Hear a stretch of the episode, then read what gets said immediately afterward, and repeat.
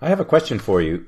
Yeah. So we I often approach you know working on cameras just because I have a bunch of half finished projects and I think oh I should be working on that. But some every now and again I I realize that a better idea would be to think of some goal I have, you know, some kind of picture I want to take and make whatever is required to do that. So are there any I don't know photographic goals or ideas that you have right now that that are on your mind that you could build something to make easier? Yeah. Um, uh, you know, once again, I'm going to say some of the same things, um, that I always say. Um, I, I like the formats that we don't have readily available. And one of the formats that I've kind of gotten into a little bit more lately, and, uh, shout out to Johnny Sissons from the Classic Lens podcast because it was kind of a discussion that he had, um, about panoramic and, um, uh, and he's got a, he's got a crop, um, 35 millimeter crop panoramic, um, dedicated, um, Minolta. And I forget exactly what the, what the model is, but it's a, um, it just crops a 35 millimeter frame down to panoramic. And it's, you know, a poor man's, uh, X-Pan. And then there was something else that he was calling it the other day. And, uh, so it, he, w- he was talking a while back and we actually discussed it a few weeks ago with the idea of really composing, um, in camera the panoramic crop as opposed to, um, you know, taking the picture and then later cropping it into a panorama. And one of the things that he was talking about that, um, that really kind of, uh, pulled my attention was the idea of it being like a Panavision, um, like a really widescreen cinematic image. And there are some, you know, really great, um, uh, Panavision films out there. In fact, I'm, uh, I'm, I'm thinking Lawrence of Arabia. Um, but for some reason, I'm not entirely sure that it was, Panavision, but um, where where you have things because you have such a wide angle, you can have things that entirely occupy what would be like a normal frame in the foreground, then entirely occupy a normal frame in the middle ground, and then entirely occupy what would be a normal frame in the background. But it, because you have such a wide rectangle, you can crop it into three normal rectangles, right? So, um, so sure, you can get more. You can get more stuff right. in the shot with a comparatively longer lens, so that that longer lens kind of makes things stay intimate, and it keeps it keeps you know the background from vanishing into the distance. But the actual wide film means you have a wider angle of view. Um, and that combination is, is, it is really affecting. I and, think, and you yeah. can compartmentalize. So, you know, you can do rule of thirds and, you know, that one of the thirds can be really close and completely fill it. And then, you know, another third can be off, you know, horizon, far horizon. And, um, and that, that really has been something that has been in my head a lot lately uh, I went out and got a, um, uh, a, a, a, Fuji version of that.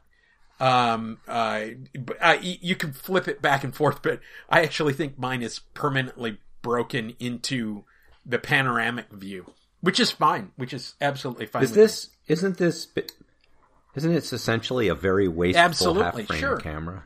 Like, yeah. But, uh, you know, um, uh, yeah, absolutely it is. Um, now, I, but an X-Pan is, you know, 1800 bucks, right? Oh, no, no. And, and I, and I strongly recommend that, yeah. um, the, the RB47, what is it? RB67 conversion that right. I did. So that's just a, a film back that'll work with all sorts of different right. cameras. Well, um, one of the things that I like about this is for some reason I've been kind of, uh, having, uh, a point and shoot uh, desire.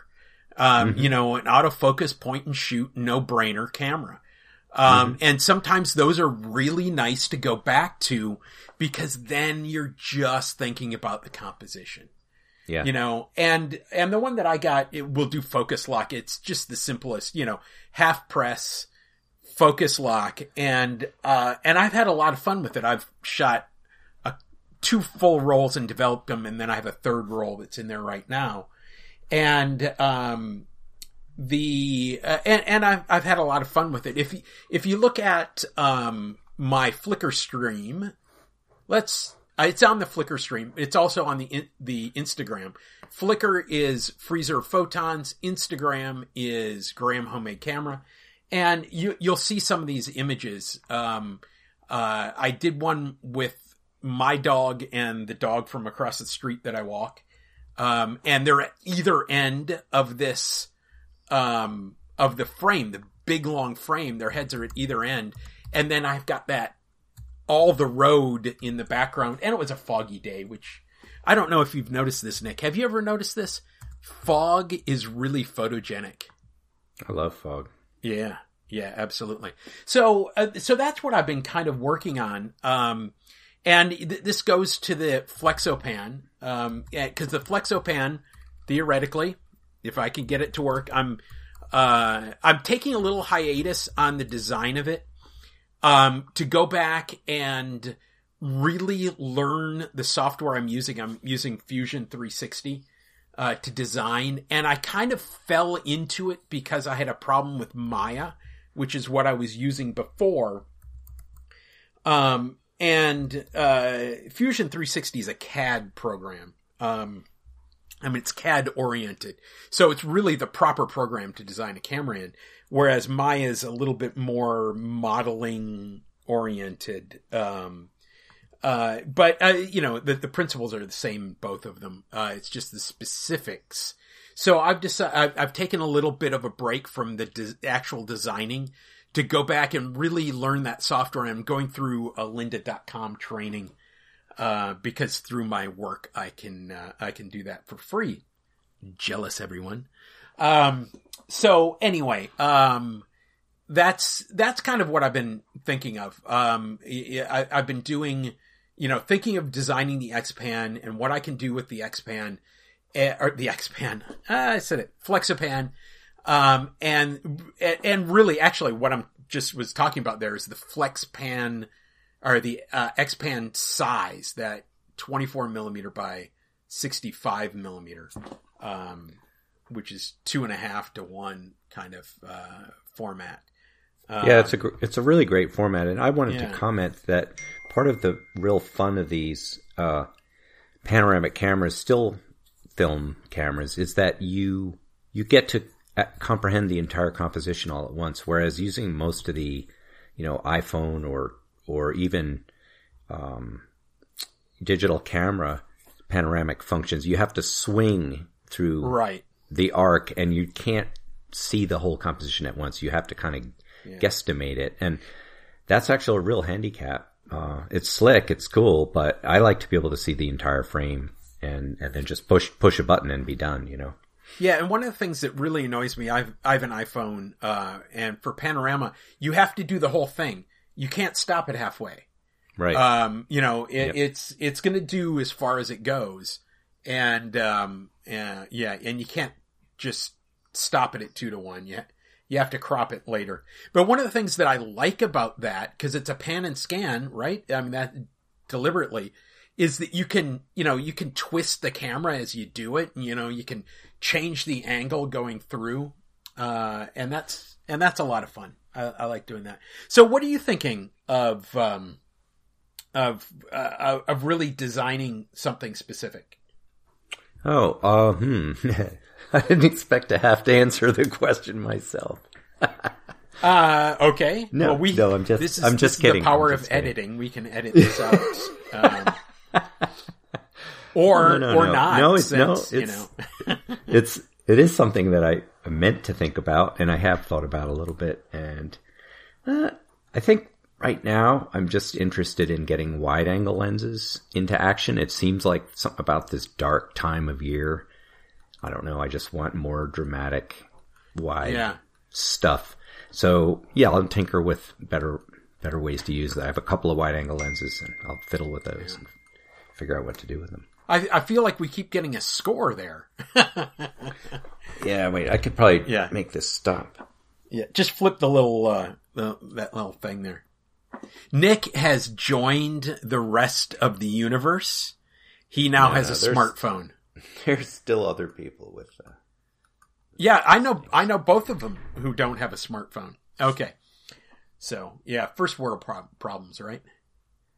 well, yeah, that's probably true. I think people have phones all over the place. So, do you have do you have a an answer something that you want to besides your underwater camera? No, I I want to do more with wide angle lenses, so get them into action basically. And I have a couple and uh for that can shoot on bigger film. I also have a a, con, a contraption for making panoramic shots out of by stitching together multiple photographs shot through a single lens. So you can compose the whole thing all at once uh, through a ground glass, and then you just take a series of photographs by moving the camera uh, back along through the image circle. So if you if you have a small sensor, you just take several pictures that overlap. And, Sure. Uh, it's a way to get a really large, uh, a large high resolution panoramic shot out of a cheap camera. So it's pretty, it's actually pretty fun. Okay, so what do you say we start the homemade camera podcast? Uh, yeah, sure.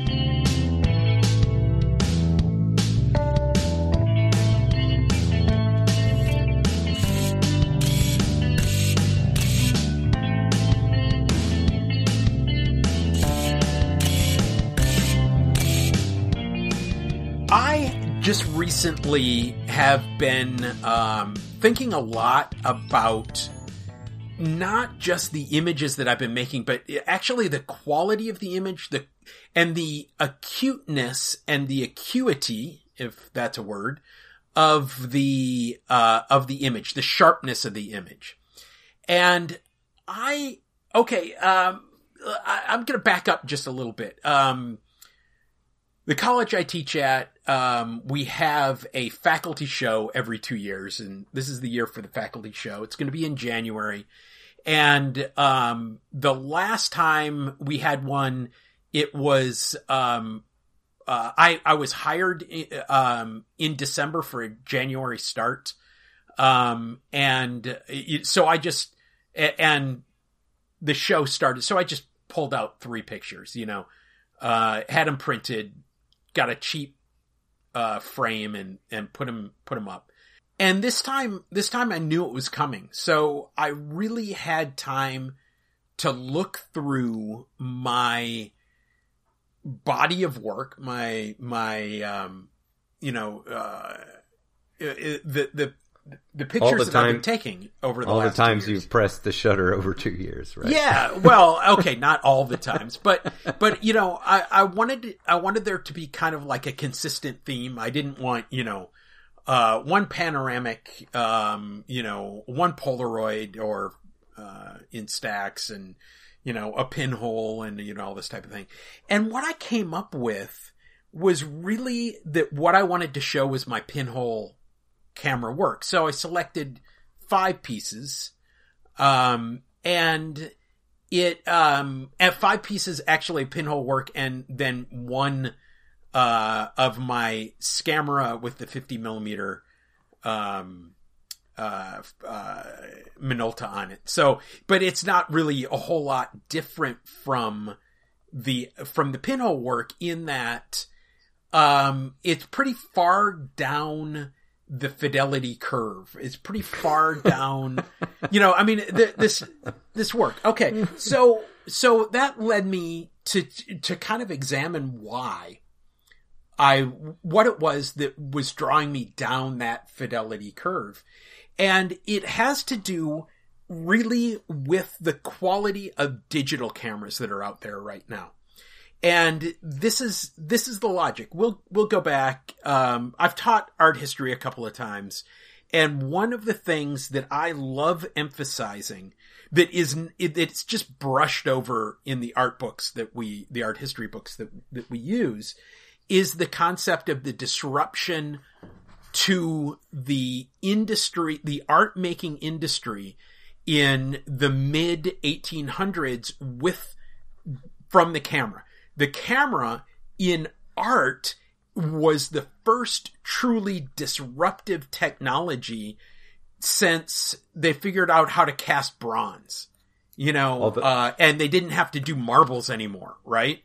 So Um, I'll I'll go along with that, but I think there's a pretty appealing theory that it even goes back before that to the camera obscura, Sure. which a lot a lot of people think transformed painting into the the more photographic style more photographic, more, more, we see um, now. Yeah. yeah, photorealistic. So in a way, like um, it came to painting even before people were able to fix an image that was made directly by light. You know, the cam the camera had already had a big impact, so it sort of prepared the way for its.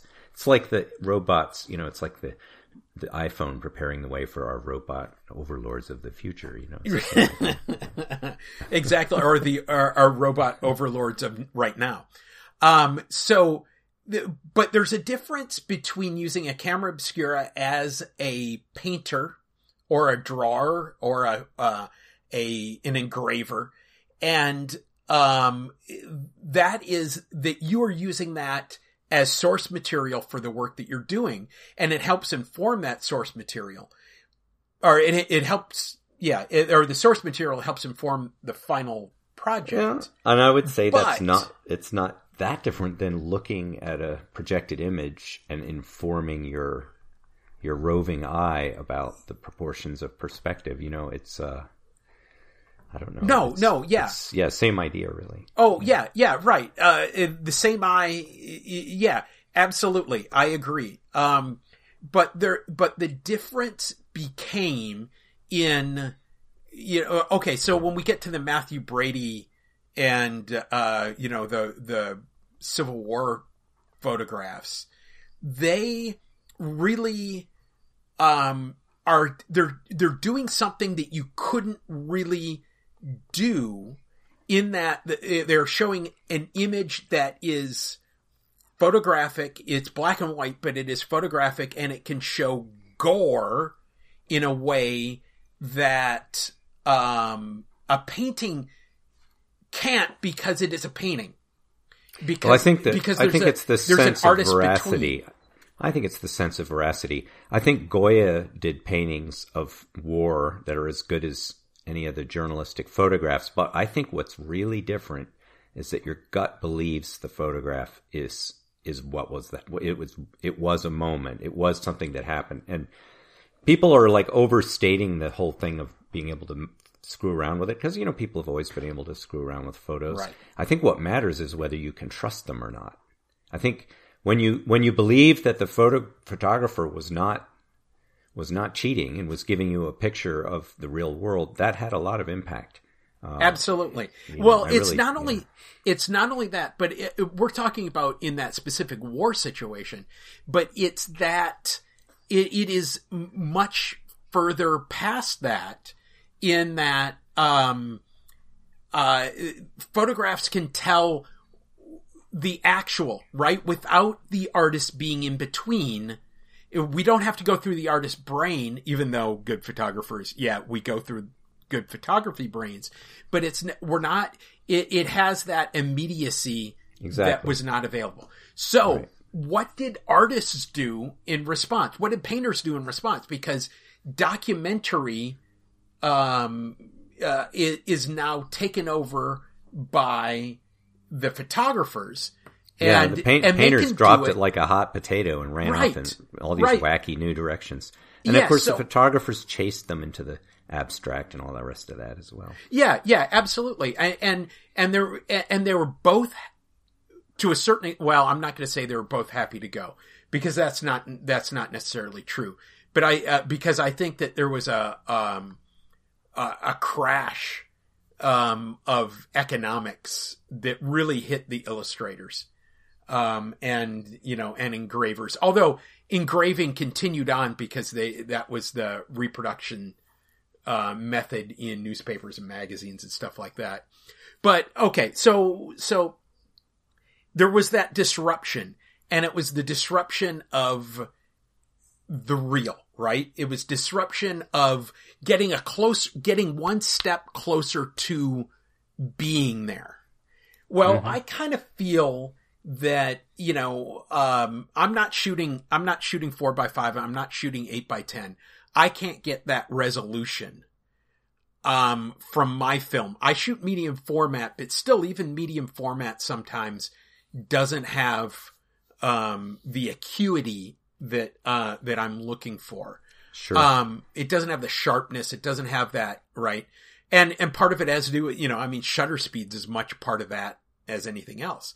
So I find myself being pulled, as I said, down the fidelity curve towards that area of photography that is away from, uh, trying to get that really sharp picture. Um, and now, and, uh, this doesn't, this isn't saying that I'm abandoning lens photography, cause I'm not. I love lens photography. Um, I, uh, I still like sharp pictures that I take, but there's, there's a pulling, I, I feel this pulling towards, um, lo-fi, uh, photography that I'm not feeling towards hi-fi photography. Um, and, uh, you know, one of the things that I like, um, I, I like doing, and I have not done it seriously. I've not done it, um, for, for a while, uh, is the multiple exposure. Um, and I love the idea of the overlapping image. And one of the things that I found out when I was doing those is it is best to my eye. It is absolutely best when the film I'm using has been baking in a Bulgarian warehouse for a decade before I get it. Or two decades That's before I get it. You know, that I sounds have, a little a little bit extreme. I think Well, maybe uh, five I- years in a refrigerator is, is good. yeah, well, five years in a refrigerator gives you a nice film. I want that film to be broken down. You know, um, I want Well, that. maybe you should like film- s- rinse it with lemon juice or some of that. yeah, stuff yeah, yeah, yeah. I could, do. yeah. Uh, yeah, I could, I could do all that stuff. But, but, uh, but there's something about old film that works with a pinhole, works with double exposure, works when you are going more painterly. Does that make sense? When you're Sure. going more abstract.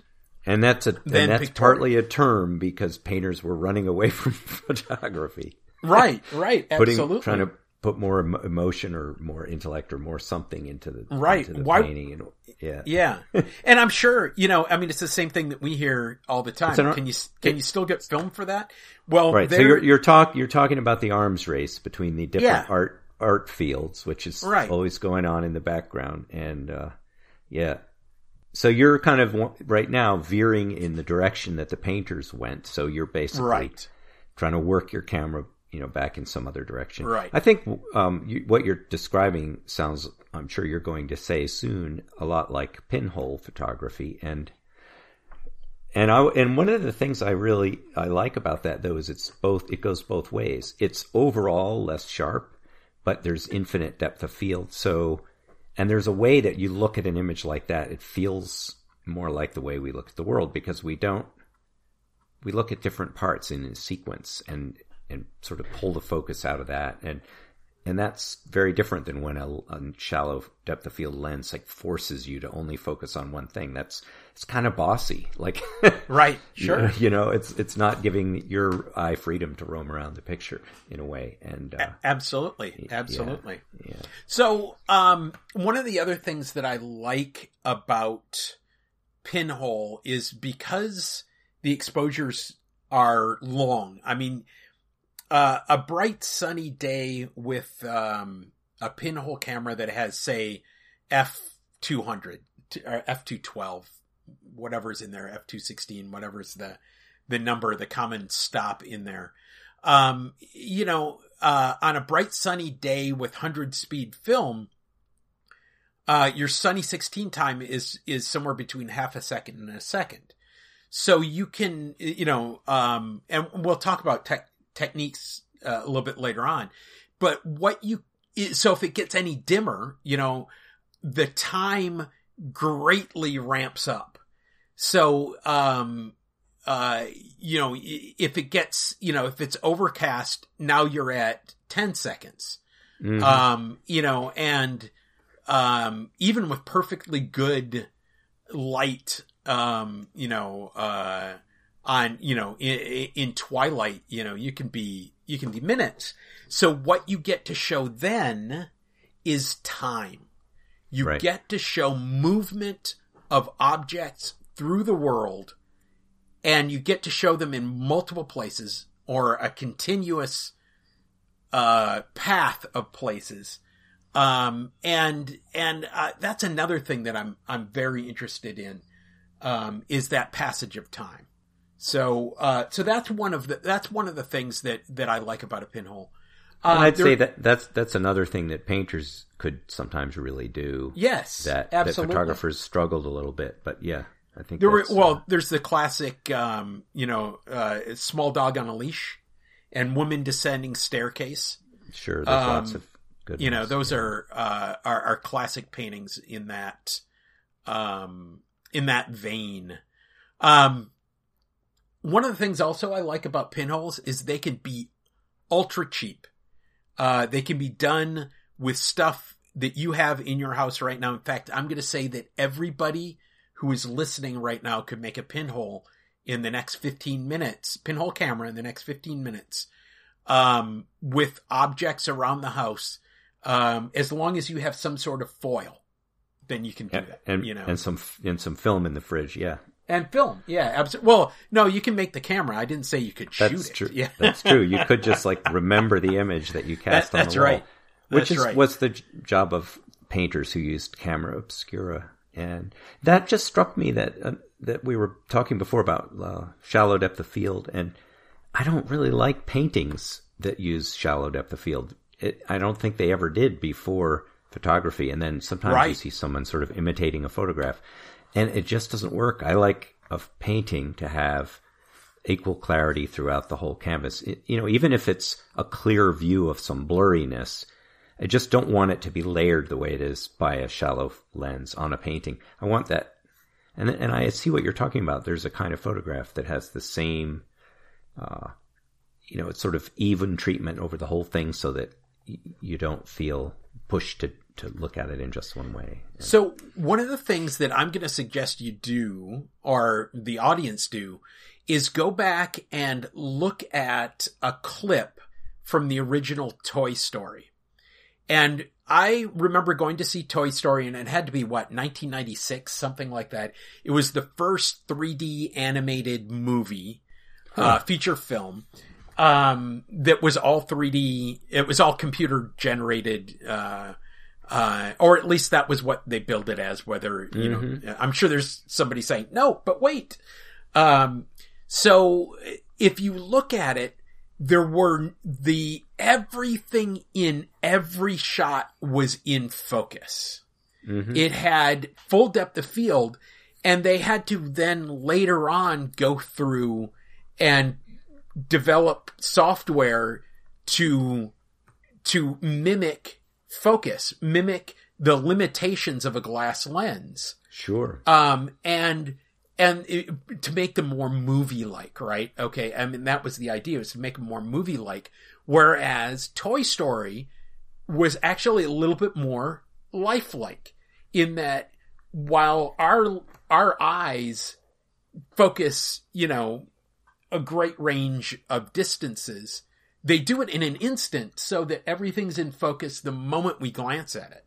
Or Um, uh, they they convincingly tell our brains that we're seeing Yes. everything Right. in focus. Right. Well, I mean, we're seeing everything upside down and backwards, and it doesn't look upside down and backwards, does it? Well, right. And today, a friend of mine had admitted that all her life she has seen an R that didn't exist in the in the name of a bird because she came from a place that had the same name except the R was there. So it's like this this letter that appeared in front of her eyes for years and years and Yeah. years whenever she looked at a word and it actually wasn't there. yes.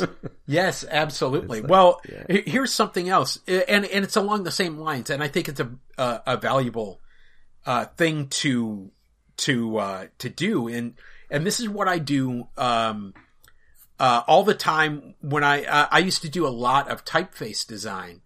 And one of the things that I would challenge people to do is, uh, you know, I'd tell them, you've been looking at letters your entire lives and you don't know what they look like. And they'd say, what do you mean? Well, I know exactly what it looks like. And I would tell them to draw a lowercase g from a standard serif typeface. Right, For one right. thing, it's double bowls. It's got a connect. Right. It's got a um, connection that goes from the upper bowl to the lower bowl. That's on the sure. left side rather than the sure right side. It. It's got an ear, you know, and I mean, I, I, I, I my eye is a uh, is attuned to it, but that's exactly the same thing. You, you don't see things until you name them you don't see them. things until right until you start looking for them and people call call you know call them out um, uh, for you. So so let's uh, uh, you know going back going back to the pinhole. Um, the it, it, you know it's low tech, it's cheap, shows the movement of time. Um, it's a disruptive technology and uh, and I've been trying from from episode one to to do the uh, to do the pinhole episode, and we're finally getting to do it.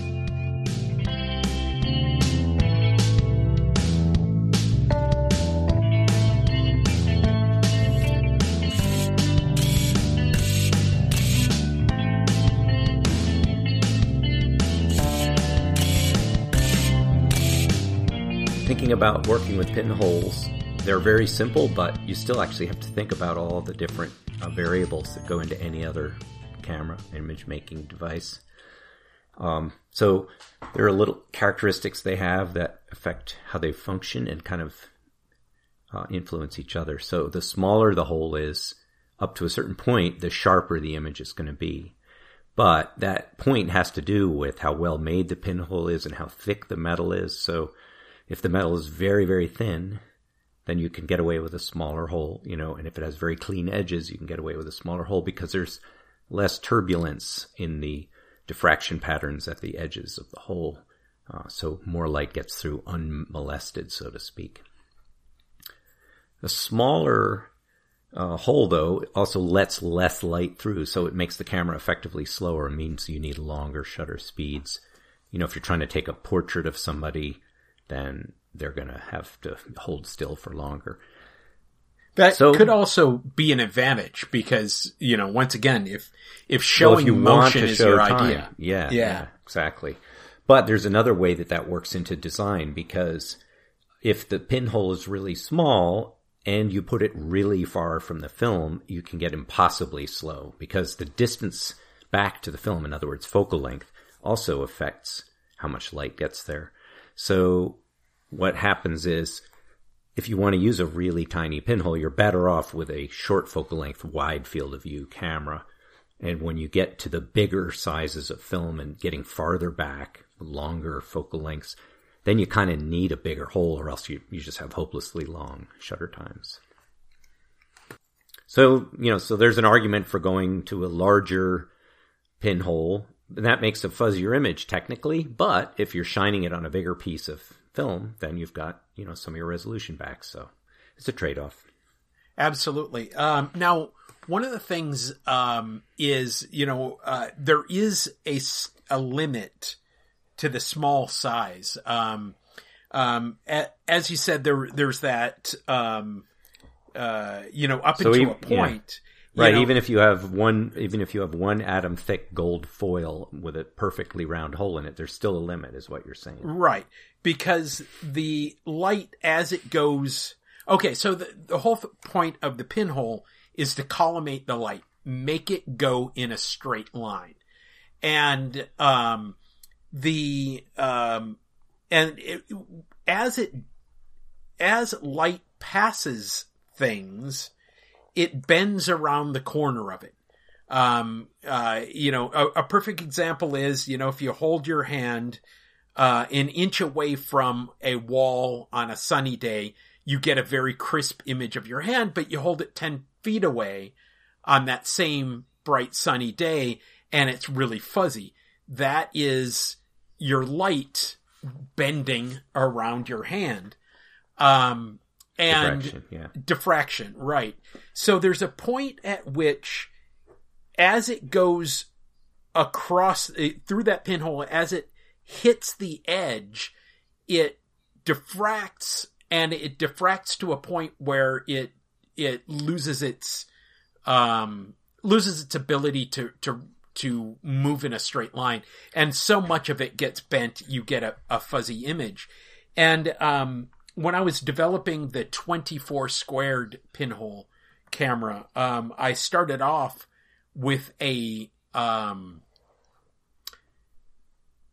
0.05 millimeter, so one twentieth of a millimeter across. That was the size of the pinhole.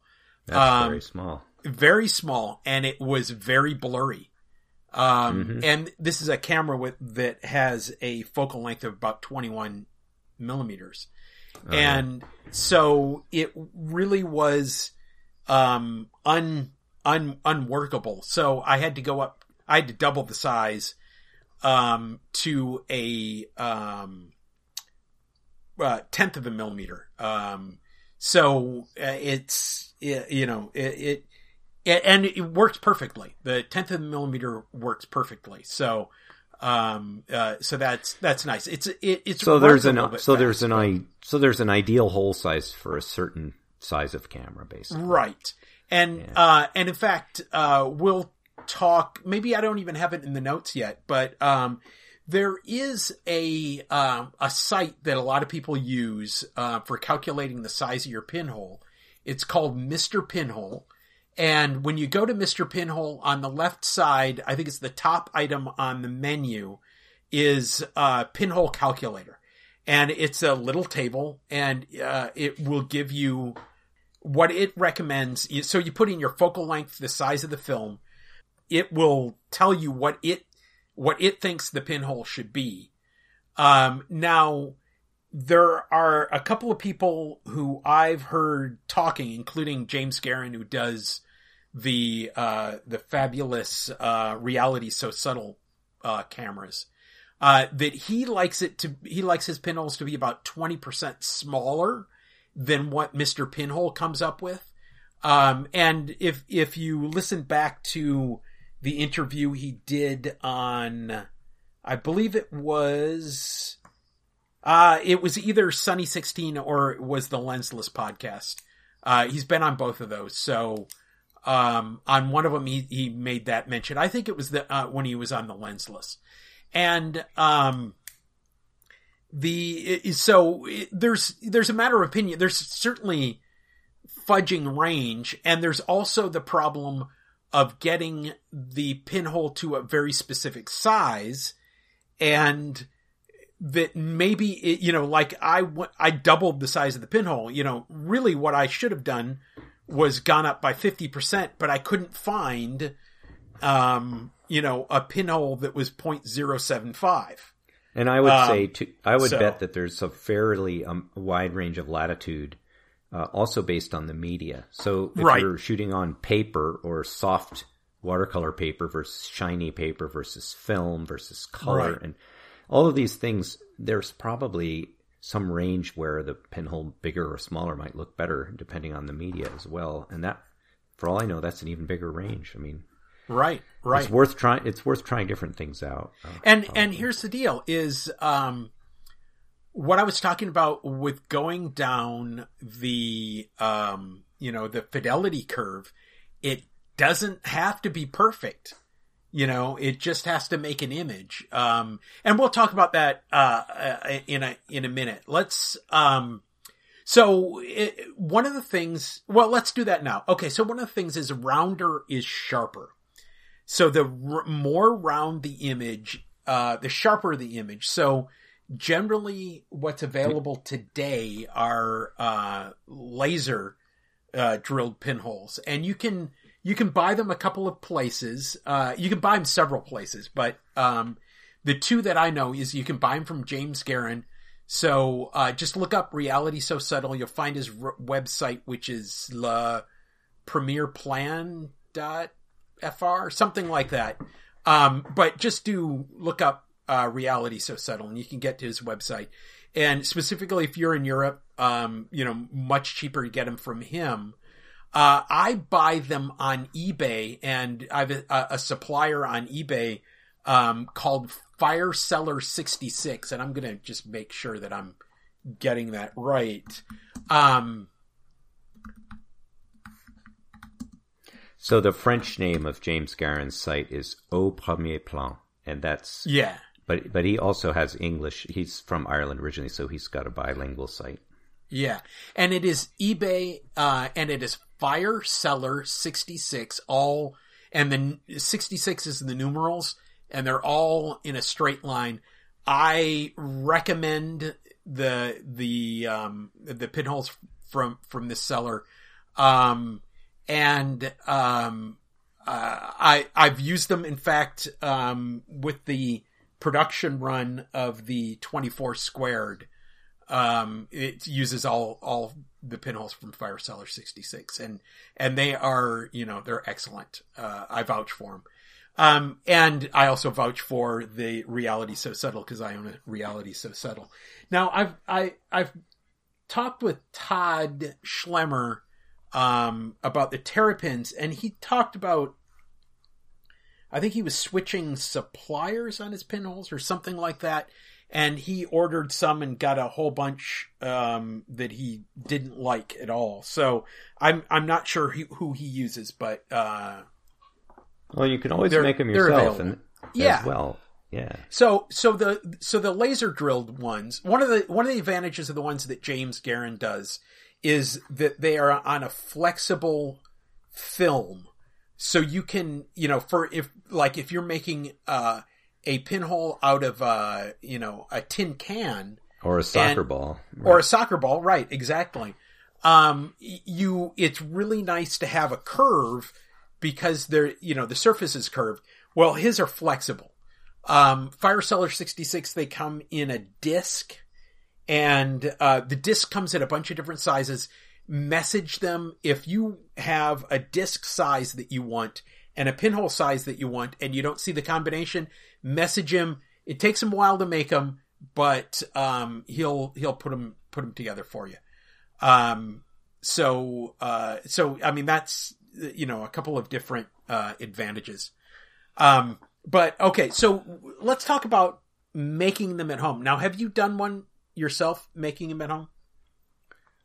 Well, actually, no, I don't think I have. I've Okay. I've I've watched it done, but I've never done it. Okay, so the the simplest way is just get aluminum foil. Okay? Get aluminum foil and the sharpest needle from the sewing kit. Now, I'm not going to tell you that you're going to get an absolute right size because you won't. But what you're going to do is um what okay, so here's here's one of the things that you can do.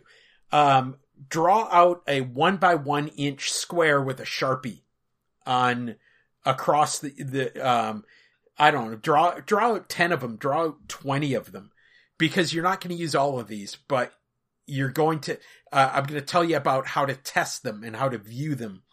But you know if you draw out these squares and then put a little pinhole put uh you know uh some sort of surface underneath that will allow will keep the um keep the foil steady and but will allow the pin to go to and you don't want the pin to go all the way through. You just want to make a little tiny hole. Mm, Like a, Um, a firm cork board or a, a Yeah. smooth piece of wood or something like that. or yeah a piece of wood will work. Uh, i've used leather in the in the past. Leather's actually a really good material for that.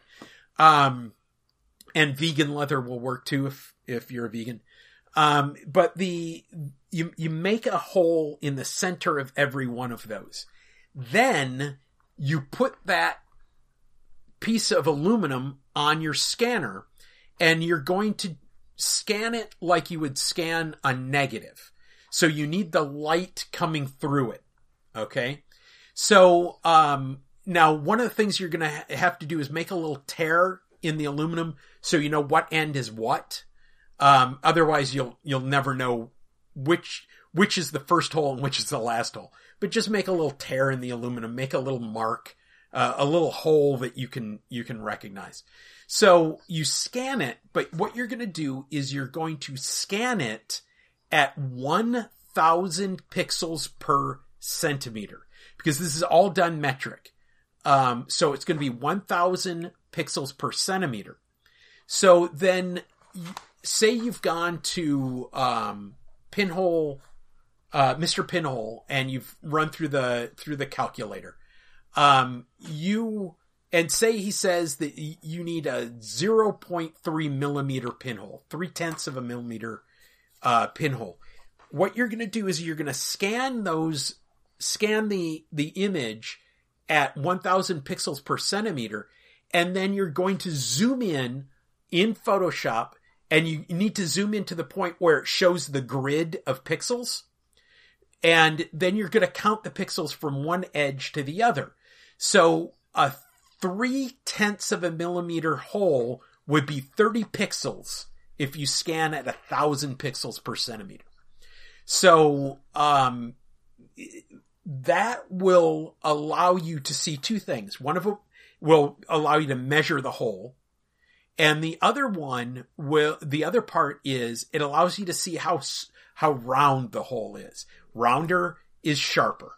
Um, now, if you don't, if you're not worried about that, don't, don't, you know, it's not a, um, if you don't want the fidelity, don't worry about it. You'll get an image.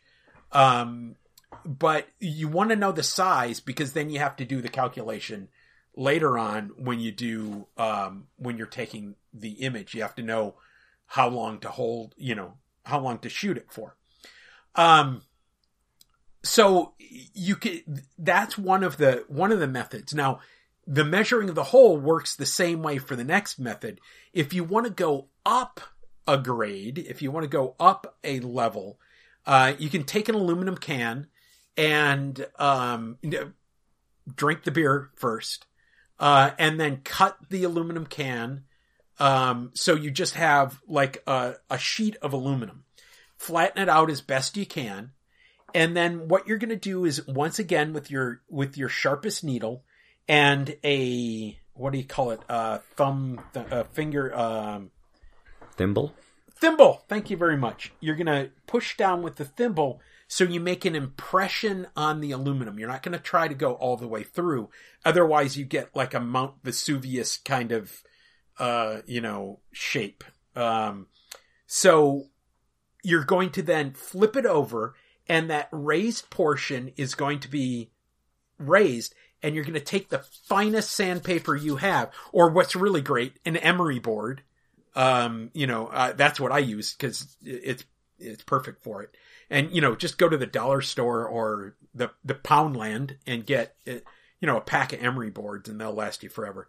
So you just rub that, rub it, rub it, and you're going to make it thinner. So you're going to leave that rubbed side up, and then you're going to press down again, and then the impression. Um, you'll flip it over and sand that down again and sand it down again. Now you're eventually going to work your way through that aluminum. Now, uh, the last thing that you're going to do is be- before, you know, just when you first get a glimpse of light through it, you know, you can hold it up to a, a light bulb and, and see whether there's a hole. You're going to put the tip of the needle in there to round the hole. And then, you know, and do, once again, do six or eight of them on an aluminum you know, a sheet of aluminum, put them on the scanner and check them. And, um, yes, pick the best one. Yeah. Pick the best one. Right. Exactly. Right. Um, and I've done, uh, I've done these where, you know, like I've done a whole classroom full of students and, you know, I can get that out of one can. I can get uh, enough good, uh, pinholes out of, uh, out of one can. Um, it, it, you know, I mean, and they're not going to be perfect, but once again, it's pinhole. It's not going to be perfect. So, uh, so yeah, yeah and I have a I have a little tip for flattening the bent metal. If you have aluminum that's curved and you want it to be flat, the easiest way to do it is to put it on a smooth, flat, hard surface, preferably you know with some weight, and then you just put a another flat piece on top, and that ideally would be, it could be very dense wood or ideally would be you know polished steel or something like that but basically trap it between two flat things and then hit the upper flat thing with a hammer. Oh, and Oh, okay. that way it'll actually flatten it. Whereas if you try and work it by pushing on it and tapping on it, you'll you'll start altering it in these little individual locations and it'll get worse and worse instead of better. Uh, Yeah. So, you know, that's a really best way to flatten metal. All right, all right. I've uh, I've not done it that way. I usually just turn it around the other side and run it over the edge of the table, and then it Yeah, that'll work. the other way. Sure. Uh, so, That'll um, so so that's really uh, the best way to to make your pinhole. Um, so uh, um, the one of the things again as you're starting out um and this is i i think that this is something that is true across the board with everything that we talk about on this podcast. It doesn't have to be perfect. In fact you know what? It doesn't have to be right the first time. What it is is the the first time you're going through it is you know you do the proof of concept and then each time you build you, you get better right each time you build it gets to that next level so um you know if the first one is not to your to your liking build another one you know um Yep, I like, I like, yeah, I like this plan. It sounds good Yeah. to me. Tiny little pinhole. There's actually some apertures that get almost down to the pinhole range on some old lenses. I wonder if there's any uh, possibility of making Yeah. an adjustable pinhole that would sort of be okay. I don't Uh, that's an idea. That's an idea. I don't know. Um, now there have been uh, turret models. Yep, Um, right. That's that's a good way to do it. Where you've got multiple pinholes, um, hmm and you just you know roll them around on a dial. Be nice to make one out of an old rotary telephone dial. exactly, exactly. But then the kids of today wouldn't have any idea what it is. You know. So so you could tell them it was a camera and they would believe you. yeah, exactly, exactly. So instead um, of sticking their sticking their finger in the lens and trying to dial it. Yeah, there was um uh, uh we just had a discussion at uh Thanksgiving about the idea of uh of kids not knowing really how a rotary dial telephone works. And um one of the pr- people said uh he was he was doing some play acting with some students and he said um pretend you're dialing the operator. And the kid turned around and said, "What's an operator?" Yeah, You know, exactly. I mean, we, we, we don't, uh, you know. Well, it's and- from the it's from the time when humans did the work of robots, and they, Right. they don't know that time. Right? exactly. Once again, our robot overlords can disconnect our phone calls. So, okay, so so I think that we pretty much taken care of the actual pinhole itself. Now, it's good if um uh if it can be black, if the surface of it can be black. Um, however, you don't want to paint it, and uh, often the sanding gets rid of any, you know, if you paint it ahead of time. Eh.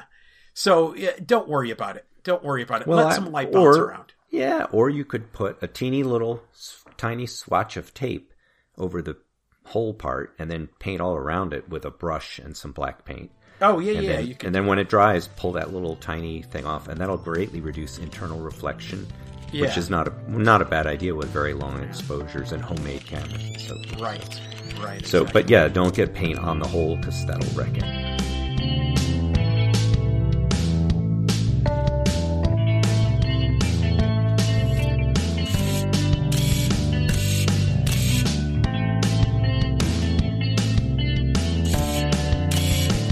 Once you have your pinhole, you really need a body um, to uh, you know to to put the uh, the pinhole on and to hold the film and help with the transport. Um, there are some very simple ways. The simplest way is to take a camera, you know, just knock the lens off it. I, it's, you know, I'm thinking, you know, throw it against the wall, knock the lens off it. And, and then just, you know, put the pinhole over where the lens used to be. Um, but if you don't have a Hasselblad or a Leica laying around, um, one of the things that you can do is just, you know, a DSLR will work. a DSLR or an SLR that uses film. Um, but uh, all you have to do is take a body cap, one of those plastic body caps, drill a hole in the center of the body cap, put your pinhole behind it, put the pinhole on the inside of it, and then put the cap back on your SLR. And if it is like an auto exposure um, SLR, it'll take care of that exposure. Um, and you know, it'll, it'll see that light and it will, generally it will expose, uh, properly for that light. So that really is probably the easiest, um, way to play with pinhole for the first time. But if you want to build a pinhole camera, there is the old the the the first pinhole that I ever built, um, and you'll you'll hear it's the oatmeal um, oatmeal box. Uh, Quaker Oats now comes. I mean, it still comes in a in a paperboard tube, but it's but it's been it's a little bit different from it used to what it used to be. It used to have a paper paperboard top that actually fit over the tube um, think of, uh, yeah, um, think of a yeah, cap. Like yeah, it's, sure. it, it, was just a cap that would go all right. the way around it. And what was nice about that is it was light tight. So, um, now there are a couple of different ways that you could make a pinhole and, um, uh, out of one of those. One of them is put the pinhole in the end, the bottom of the container and put, you know, uh, a paper negative in the top of the container. And so you put the, put the lid on and you go around and, and open up the, the pinhole and, uh, expose it that way. Okay. So, so that would give you a round negative, but it would also be, what is that? About, uh, 200 pretty, millimeter lens? Yeah. It's, it's pretty long focal length. Yeah. Pretty long focal length, but you would end up with a negative, like, a negative that's about four and a half, yeah, yeah, right, right. But it was about four and a half inches in diameter, sure. and and that's the one that that's the one that that, that I made uh, the, the first time um, when I was a kid. Now the other way to do it is to take a piece of like four by five paper and put it around one of the curved sides, and opposite that you put your pinhole on that side. Now that's the, really an appealing way. Yeah. Yeah, and it, yeah, and it, it, for one thing, it shortens the focal length, um, and it that curve actually evens out the exposure, um, uh, because We'll we'll talk about focal length in a, well, the, in a minute, but um, so it, it, keeps the paper equidistant from the pinhole, right? And that means the light has travels the same distance to every part of the paper, as opposed to a flat background where the the light has to travel a longer diagonal line to get out to the corners. Right, right, exactly, yeah. exactly. So so that's one, but I will tell you that my favorite pinhole camera to make, you know, just quickly, quick guerrilla making of a pinhole camera is I take a matchbox. It's the little, little tiny matchbox, um, that had, you know, it's about a one inch by, um, you know, two inch, no, one inch by one and a half inch matchbox. You open that up, dump out the matches. Okay. You're going to use both the insert and the, um, and the the outer portion. Um, and what you're going to do is you're going to um, take out the insert and cut a square that is almost the whole insert out of it.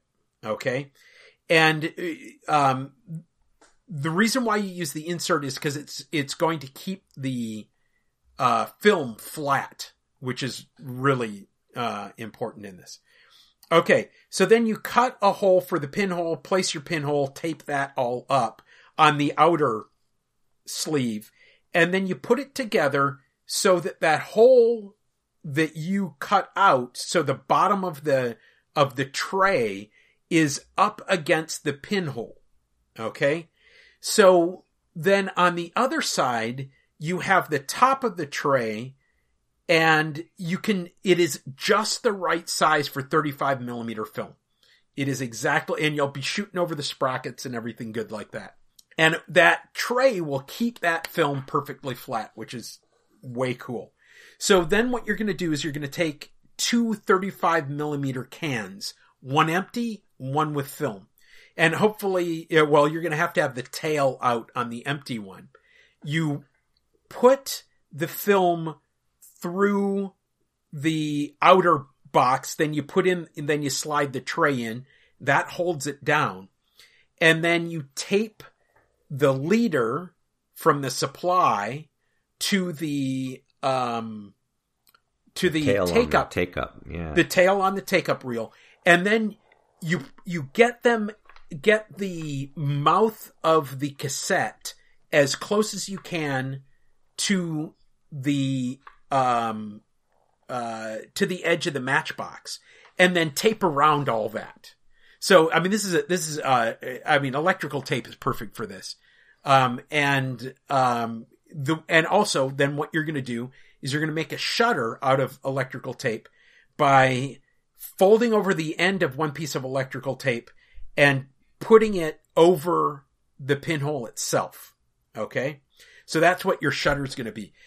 Now to advance the film, you're going to, to stick a number two pencil down, uh, you know, cut it off or there, or you can do a dowel or something like that. And sometimes it'll be loose. If it's loose in the, in the, uh, advancement reel, the advancement, uh, um, uh, whatever the cylinder there that would normally advance it, just tape it on. It, tape is your friend for this.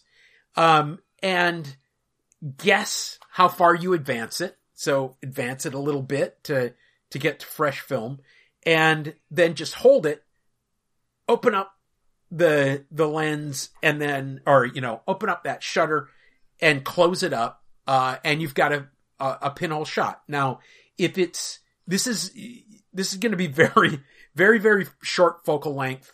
Um, and, uh, your pinholes got to be pretty small, but even if it, even if it's not, you're going to probably overexpose it and overexposing just does what? It pushes you further down that, uh, fidelity curve, which is fine, fine with me. And, or the other way is, um, as Corey Cannon calls it, the pinch method. Um, you know, you, you, you kind of cover the camera with your hand, pull off the tape and put your finger over the, the lens and then hold it with your other hand and then just move your finger and move your finger back. And, mm. you know, uh, and that's close enough. That's close enough. Really, seriously, it's close enough. Now, what's great about these things is you can have six of them in your pocket. Well, I can. I wear cargo pants.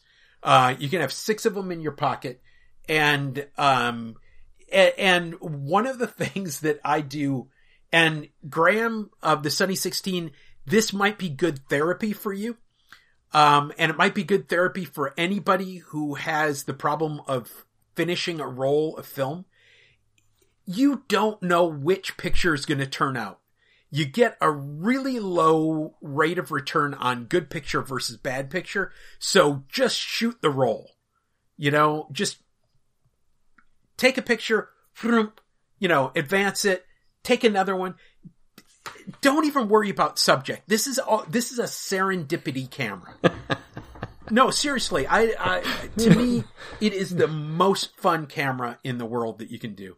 Now, um, uh, the match. You're absolutely right. Although you make it sound like it isn't a good idea, I think you're right. How do I make it sound like it's not a good idea? I thought it, I thought I made it sound look wonderful. Well, you were sort of saying that because this is such a terrible camera, I should shoot constantly in order. Yes.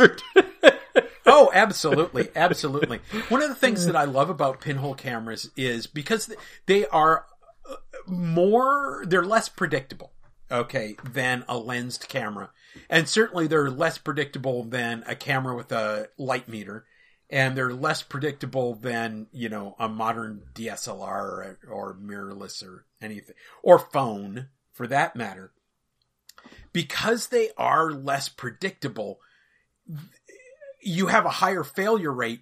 But then I, to me, that I have much lower value on, on exposing everyone. You know, I don't have to get as many good photos on one of these as I would, I would say to myself that I would have to get if I'm shooting a Leica.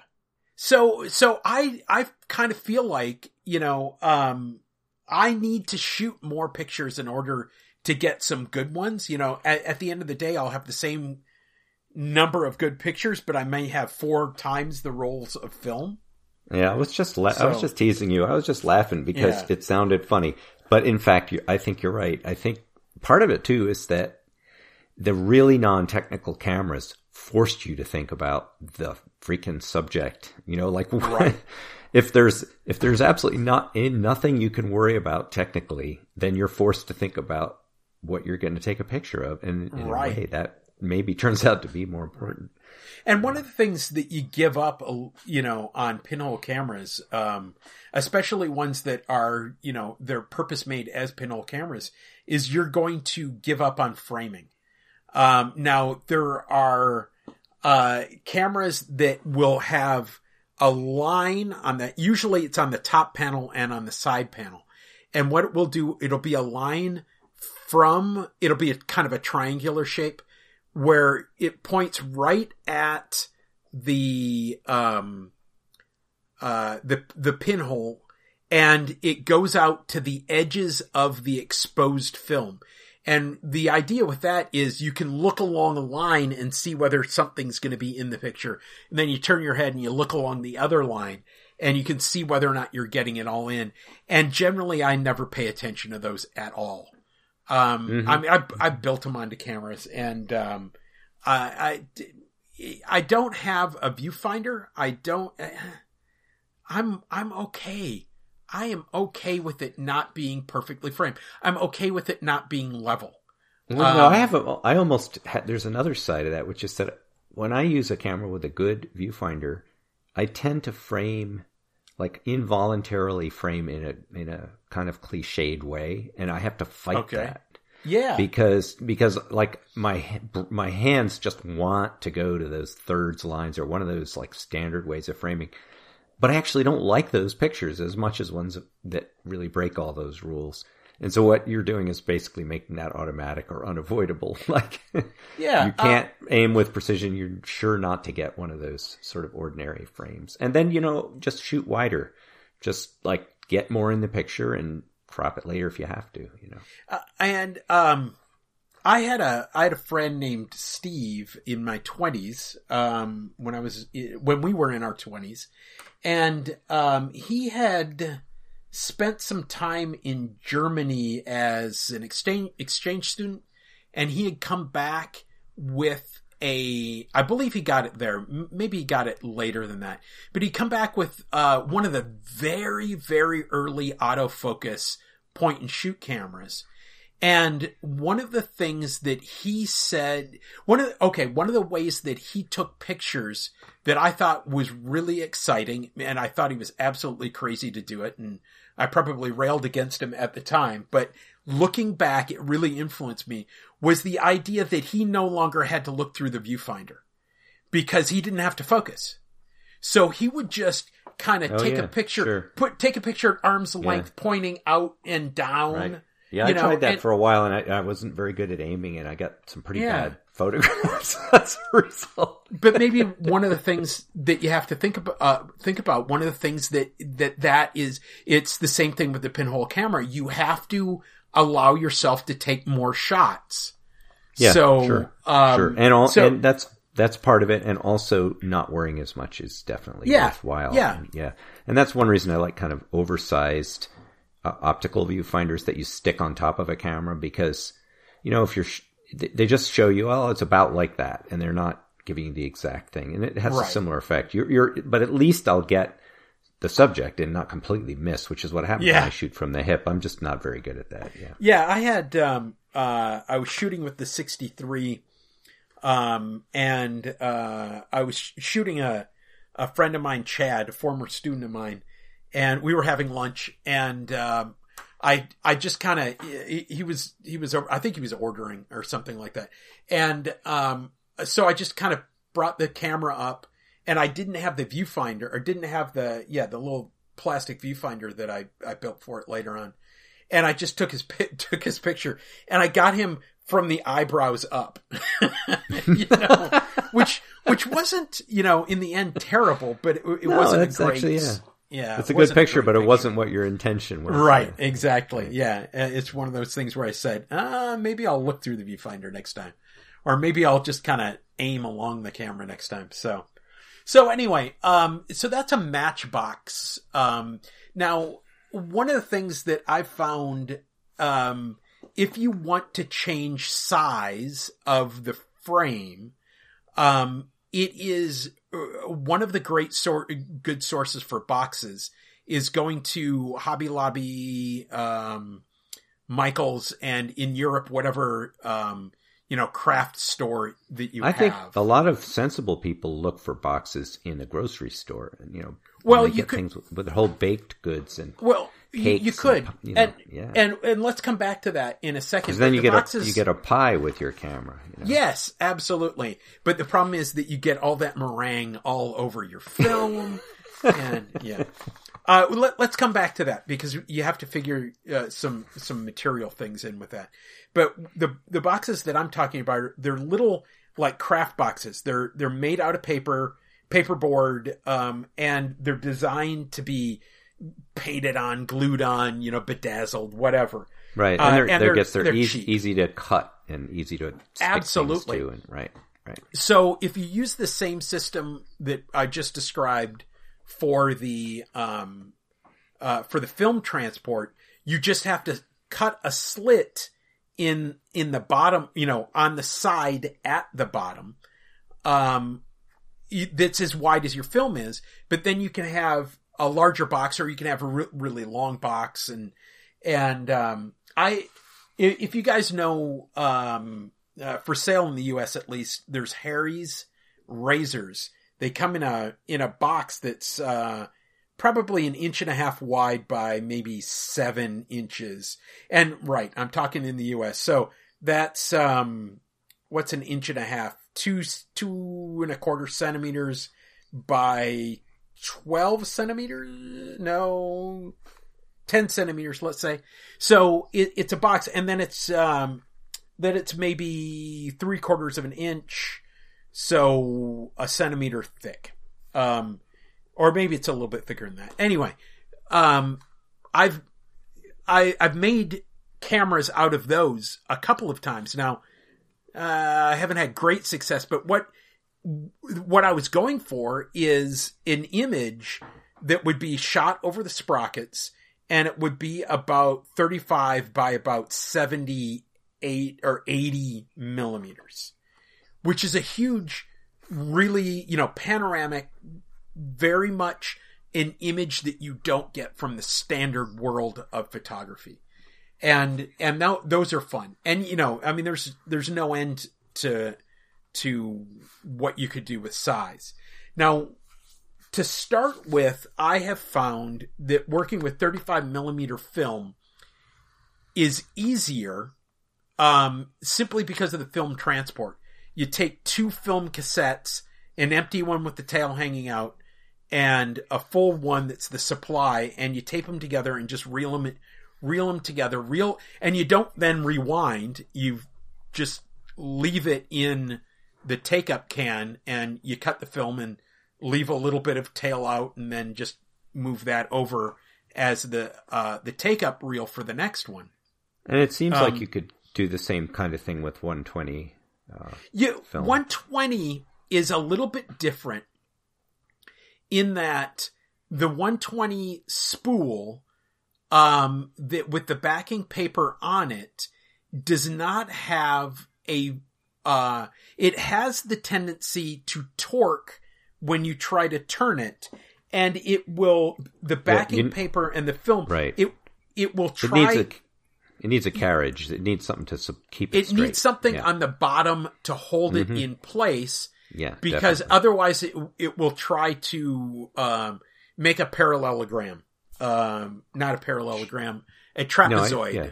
Yeah. I know what you mean. Yeah. So exactly. so it'll it'll toe in is, Right. is but that's just is a little bit of construction that you need to do. right That's all. right and and what i found is often you can can just make that space out of a, a rigid piece of uh of uh cardboard or plastic or or something like that Right. That'll just hug Yeah. the thing and keep Yeah. it in place. Yeah.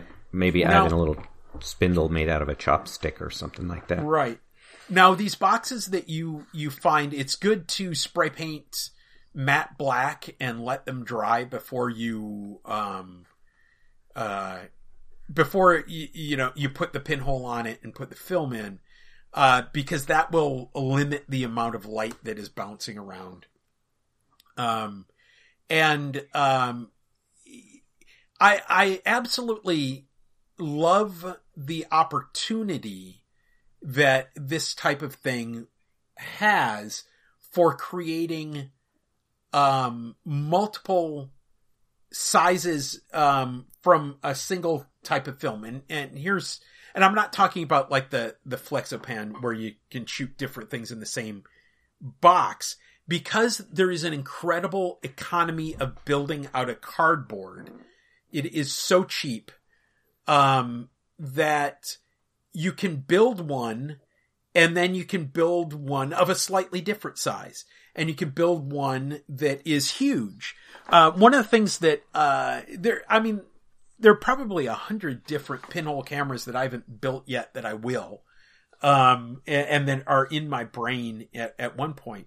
But one of the things that i want to do is i want to have a pinhole camera that has two strips of 35 millimeter film that are advancing and um and it, it wouldn't be hard to do. You just you know make sure that they're upside down with each other. Uh, uh, yeah. Anyway it would not be difficult to do.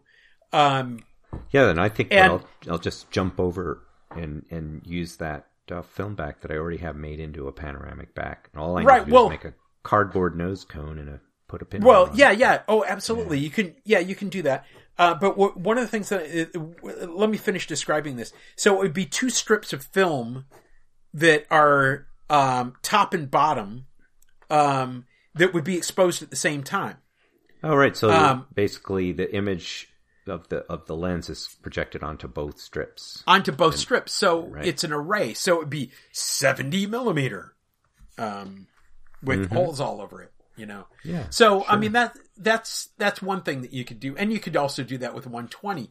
So it would be, uh, it would be actually 120, wouldn't it? It would be 120 Yeah. millimeters. so that's a, the one thing that I, I always laugh at, and I catch myself saying it every once in a while. Thirty-five millimeter, and then one twenty millimeter. Uh, Well, let's see. It's six cent, isn't it? Basically, It's six a little more than yeah. six centimeters. Yeah. Yeah, so right. so doubling it would be twelve centimeters, hundred twenty millimeters. Mhm. So, so my the idea. Okay, so one of the things he said was you you go get a pie. Cardboard is not made equally, um, and um, and I'm going to differentiate cardboard from paperboard. Um, cardboard is corrugated, meaning that it has a layer on the top, it has a layer in the bottom, and then it has a wavy layer in the middle. That's not generally a really good material. What I'm talking about is paperboard, and paperboard is essentially thick, thick, thick paper. Um, and, um, you know, so if you think about a cereal box, um, that's probably a universal that everybody could, could relate to. A cereal box is probably not thick enough to make in one layer. It's probably not thick enough to keep the light out or keep the dark in. So what you want to do, uh, the easiest way is um, turn the light on on your camera, uh, on your phone, your phone camera. You know, you're at the, you're at a store. You know, you're looking at it, um, and shine the light on the back. And if you can see it through, and of course, just one layer, right? Um, if you can see it through, it's not thick enough. If you can't see it through, then you're probably good. That's the best way to determine um, you know, on a rule of thumb. And thicker is always better. And you can always, you know, if you get, you know, okay, so um, you check a cereal box, you can always double layer it. You can always make it two ply. Um, Mm-hmm. You know that that that's not too too difficult. Um, now you have recently done a pinhole camera, um, uh, from a modified Hasselblad, right? Yeah, yeah, and I have that roll of film, and I just haven't uh, developed it yet. And it's just a, bo- I mean, from the point of view of the camera, it's just a box, really, uh, and a film transport system. So what was nice was it had, uh, already had a crank that could move the film perfectly, you know, and, and a window to check how far the film had gone, and so the the transport was all taken care of. Um, and I used, I added in a shutter because I wanted to be able to, you know, fire the shutter without jiggling the camera. Uh, it has a way to attach to a tripod. I mean, it, I had a broken Hasselblad, so I made it into a camera, and it does make an excellent pinhole camera. But you're limited to the longer focal lengths because of that long box that is built to hold a mirror in, a, in an SLR. So Right. really, I'd be better off with just making a cardboard cone and sticking it on a roll film back. Uh, you Well- know, for a, a lot of uses.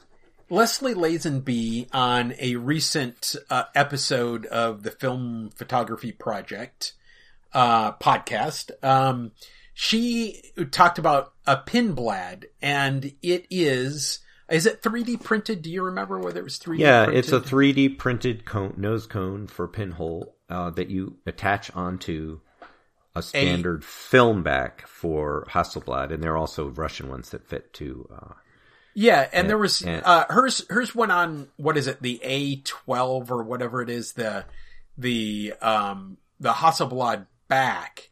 But they Mm-hmm. also make them, I think, for RB sixty sevens. Am I right on that? well, they, they were they're planning they're planning to release ones for RB67s, and that's Okay. what I'd be interested in because the RB67 is the standard. Um, uh, Graflok standard, so there are Right. many, many, many roll film backs that would fit that.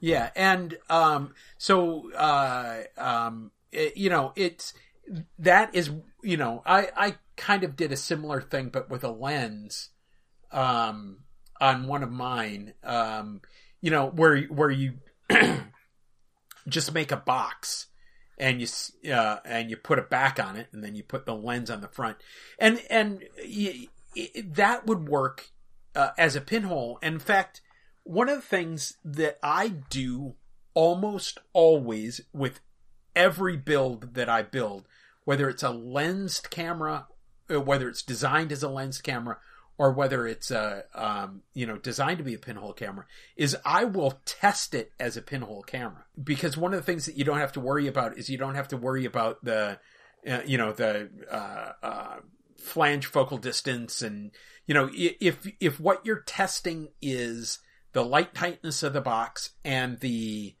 uh, film transport, a pinhole is a great, um, you know, a great method to do that.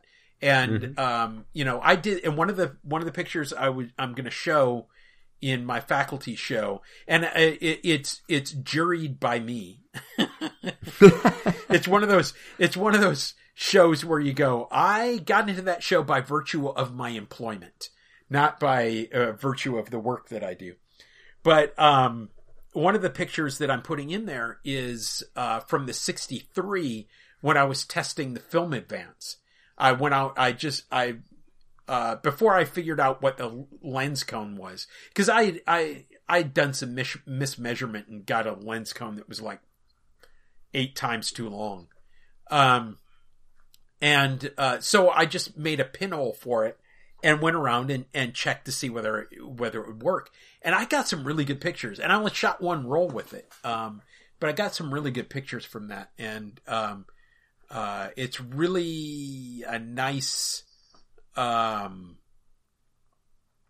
uh, it is a nice way to uh, to go about um, testing your camera. So, so I, you know, uh, I guess that pretty much. I, I are we have we covered it? Do you think, Nick? Yeah, I think that covers the the, cons- the basic basics of doing it. And we've, we talked about more of the theoretical stuff in one of our earlier episodes. So, uh, yeah, this is more about actually just making something. And, and I'm encouraged, I'm encouraged because, you know, I really have been wanting to go more in this direction and I have a bunch of roll film backs and I should just get some tape and cardboard, man. I have it. It's lying here on the floor, you know.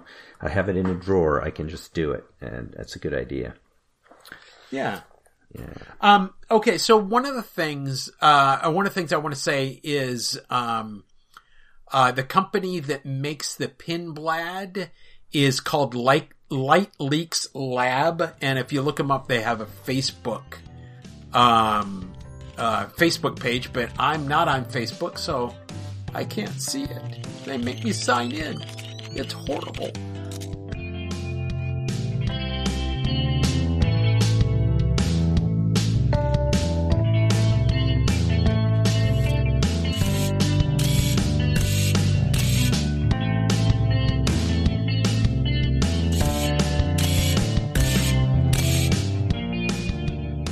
Well, um, uh, one of the things that we want to talk about today is um, our arch nemesis uh, uh, podcast. Or actually, it's one third of a podcast. Our arch nem- our arch nemesis is only one third of a podcast, and that's Graham from the Sunny Sixteen podcast.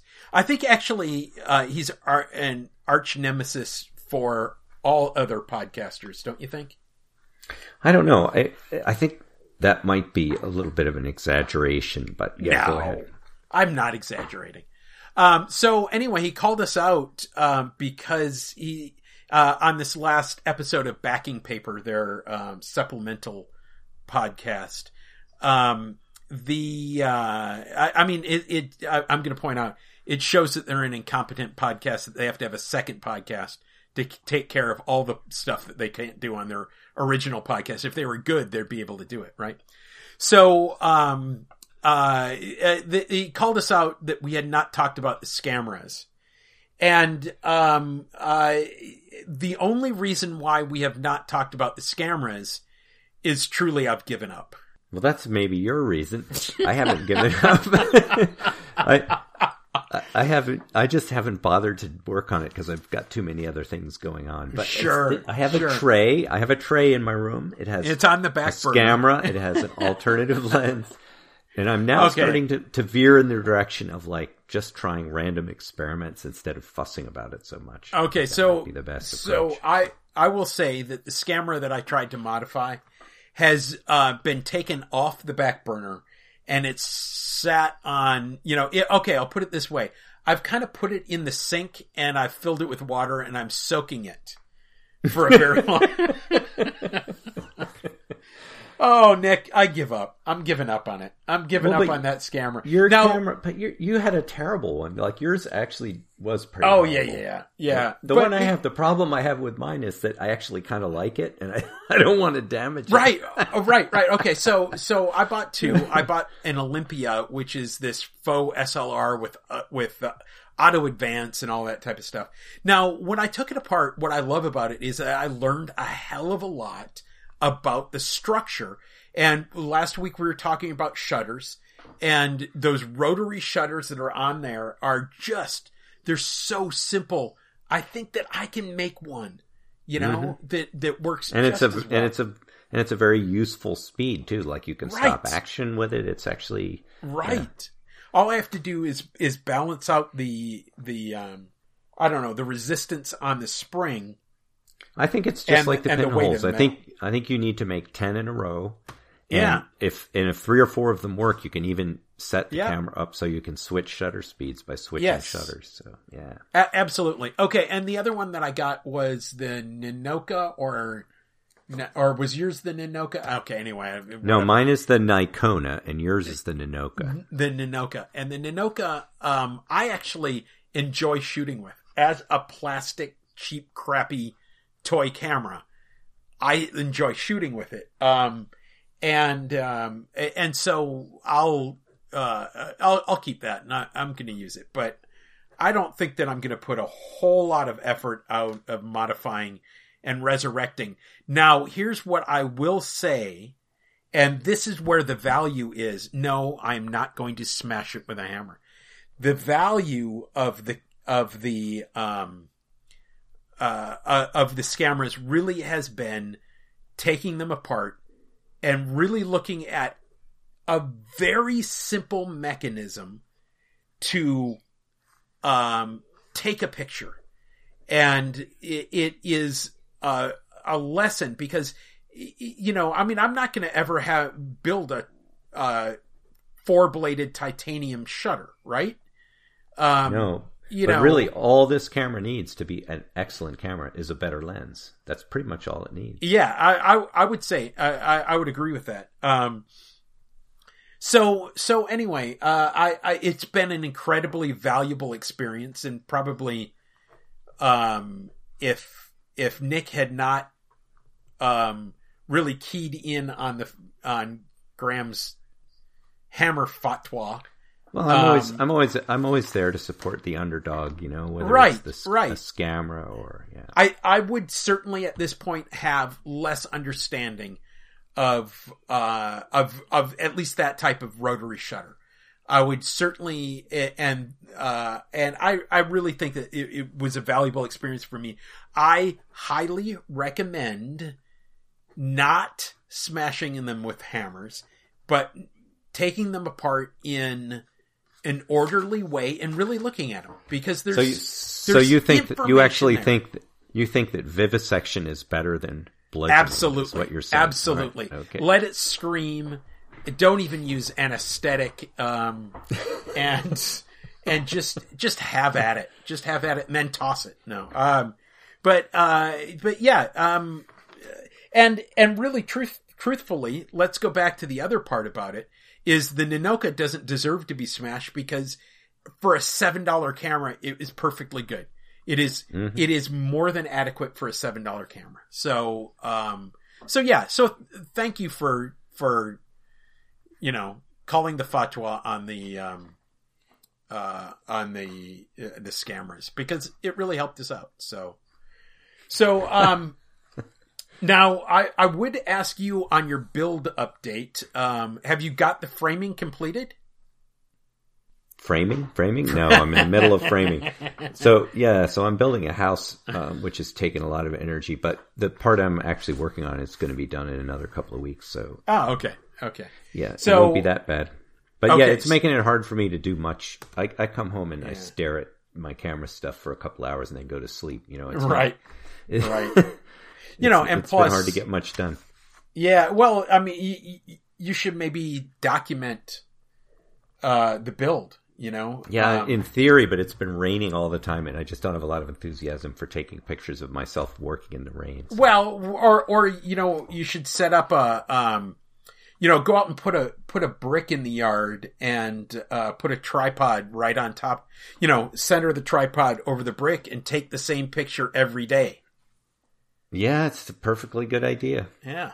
Yep. Yeah. So, so okay. So my update on builds, I I talked about um kind of stepping back from designing right now cam- 3D cameras um with the idea of of learning the software better.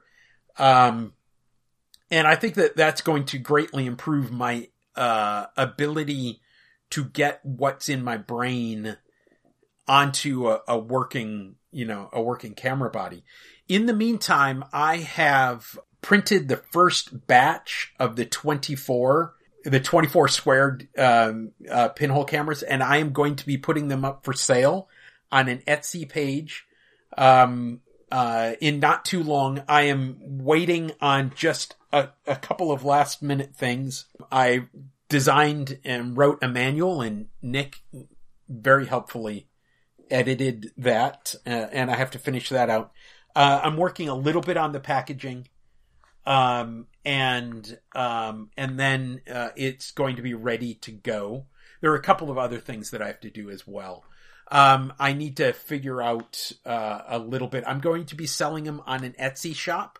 If uh, if I will announce it via Instagram, my Instagram is Graham Homemade Camera at uh, yeah at Graham Homemade Camera. So if you're at all interested in that, Um, there, uh, if if the first batch sells out, guess what I'm going to do? What do you mm, think? Make some more. Nick? Make a, make a second batch. I now the first so. batch, the first batch are orange, black, and gray, and um, the next batches will be um, uh, other colors. So the the launch edition is the orange one. So there's a little bit of specialness in that. Okay, so uh, do you have a book? Do you have any any books to talk about? Well, you know, I think I already talked about the pinhole books that I was going to was going to propose. So I'm going to throw out something completely different. Um, a piece of fiction by Joyce Cary called uh, The Horse's Mouth. That's always been one of my favorite books. It's about a painter, a fictional painter, but I think it's one of the best books I've ever encountered just about images in general. And it's really fun to read. Okay. Uh, Carey's my wife's last name. Spelled differently, go. but um, C A R E Y is this guy. No, C A R Y is Joyce Cary. Um, mm, is it? I thought it was E Y. Oh, whatever. Oh well, Wikipedia has it. Um, as, yeah, and here's the cover of the book. So I've been seeing, okay. I've been seeing your, I've been seeing an invisible E all this time. That's right, absolutely. That's right. Now, can you draw it? Yeah, sure. Yeah, okay. Um, uh, and so, what is it about this book that you really? Well, it's a it's a, it's there's a painter who's the main character and he sees uh-huh. the world visually and this a uh, there's a lot of stream of consciousness writing that describes not only the way the guy sees the world but how he wants to paint it and it's very interesting and it applies to any kind of image making it doesn't have to be about painting uh, it's a good book it's a beautiful piece of writing it it manages you you feel like you're in the scenes, seeing what's there, hearing what okay. the sounds that are, you know, it's very, very evocative and vivid. It's fun to read. Okay. Oh, Alec Guinness uh, played him in the movie. Yeah, the movie does not, in my opinion, capture the book at all. oh, but Alec Guinness, come oh, on. Oh, yeah, it's I mean, it's a lot of fun. Yeah. Yeah, absolutely. It's so, more the slapstick side of the books rather than the part I'm interested yeah. in. Yeah, yeah. Okay, so I have two shout outs. One of them is um, uh, a guy on Instagram, uh, Lucas Landers. Uh, he's from Brooklyn, and he he is at cropped underscore camera, and um, this is a guy who is building aluminum rangefinders that are oh my god they look like robots so robot it's not just it's not just 30s. a rangefinder it's it's a camera with a range it's a it's a, a camera built-in right. rangefinder focusing rangefinder yeah. cameras right. Right. and he's doing them out of cast aluminum that is then machined. And it is just i mean they they are utilitarian. They look like prototypes for um you know uh, they look like agfa prototype prototypes of agfa. Let's let's not do a folding camera. Let's do one with a fixed nose cone. And that's what these things look like. They look like the they're not even the the alpha version they're the prototype just you know but a really nice but really nicely made yeah. i i want one of these things ah i think that mm-hmm. these things are great and he has he has several other ones um he has a website as well, and it is uh, lucaslanders.com, and it's L U C U S. I wonder if it's Lucius. You think that could be Lucius? That's usually well, with an would, I. Usually with an I. Yeah. So who knows? But anyway, it's L U C U S L A N D E R S dot com, and um, he's got a list of five homemade cameras Oh, and some pinhole cameras. Let's look at the pinhole cameras. I didn't really look at the pinhole. Um, yeah, he he did. Um, yeah. Oh, a pinhole camera made out of a com- uh, a computer hard drive. Oh yeah. Oh my. And then it gets a round disc. Oh my. The the, the platter. He's got a a lensed camera. Um, that is a cutout book, and it's the Encyclopedia of Science Fiction which is a book I used to have. Um, a two-way pinhole camera that is made out of a cardboard shipping container. Uh, it just oh please go to this guy's website. It is really good. Um, so that's that's one shout out. Uh, we have a new podcast. Um, and I absolutely, I adore episode one. It's a, episode one is a 10 minute episode. Episode two was pretty cool too. Um, but it's WTF, what the film. Um, and so it, if you're searching it, it's, uh, and I, I searched it, um, uh, out and, and found it. It's not a, not a problem at all. And, uh, Neil Piper from Soot and Whitewash is the one who clued me into this, uh, include a bunch of people into it. So, um, so if I'm telling you something you already know, it's probably because of Neil. Um, so it's WTF space what the film question mark exclamation. So it's actually an interrobang.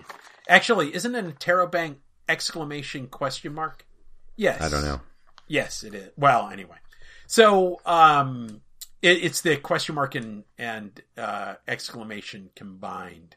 Mm-hmm. So I, I really, I really love it. it uh, he talks about, uh, film versus digital in the first episode and does a great analogy. And I absolutely love that. So I'm looking forward to more of those.